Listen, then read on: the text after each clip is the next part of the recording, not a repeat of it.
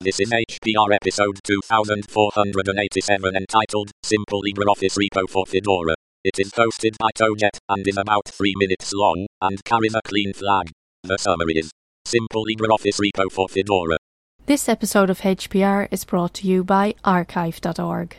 Support universal access to all knowledge by heading over to archive.org forward slash donate.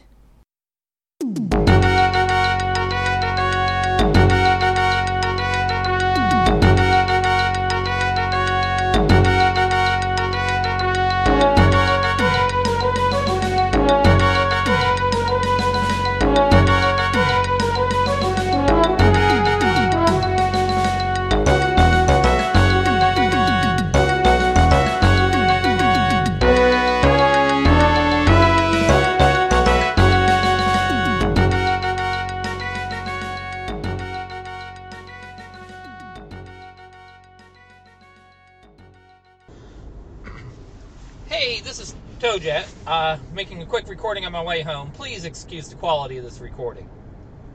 Uh, today, the day I'm recording this, LibreOffice released version 6. Uh, I like working with LibreOffice on a variety of documents, and it seems like each version keeps getting better and better. My only complaint about it is that on my personal machine, I'm running Fedora, and um, they don't supply a direct repo for uh, from their site. Um, I've seen several other people do things, and it will not appear in the official repos unless you're running Rawhide until the uh, next release version of Fedora. But I'd like to have the latest version of that. Um, and I also don't want to spend a lot of time dealing with each individual machines, and I don't want to have to take and repeat this every time a new version comes out. So I've put together a little script that I've got running on my personal website that connects to the Fedora um, file server, checks for the current versions of the RPM files, downloads them, cleans them up, and generates a RPM repo that I can then have that repo added to all my personal machines of the house. The big advantage of this is being an actual repo like that. Uh, when a new version comes out and gets put in there, um, it'll appear as an update just like all the rest of the updates I get on my um, system. Um, so I don't really have to do anything more than other than just do the DNF update on my machines and I'm done. Uh, to do that, it was it's a very fairly simple Bash script running on a cron job that goes and checks for the current version that it's looking for, which would uh, today release with 6.0.0, and it downloads them, puts them all into a folder called 600 on the server, makes a link to that to a 6.0 directory, and that 6.0 directory is then referenced in my repo file.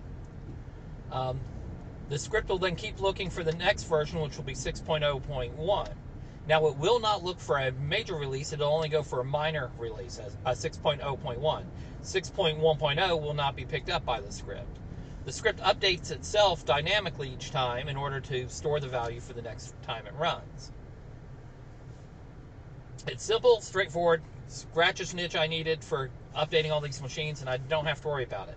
Having it on a cron job means that it automatically downloads and updates on the background. Um, you could look and try to run it off of the server. I'll have links for the scripts and everything in the show notes. But um, if you try to access it off my server, uh, it won't block you, but um, it'll be pretty slow on access because of my home connection. But either way, it was a simple problem I had and a simple way that I fix it, and I hope you like this. Send some feedback to me. Let me know what you think, and um, I hope to have more episodes out soon. Thank you.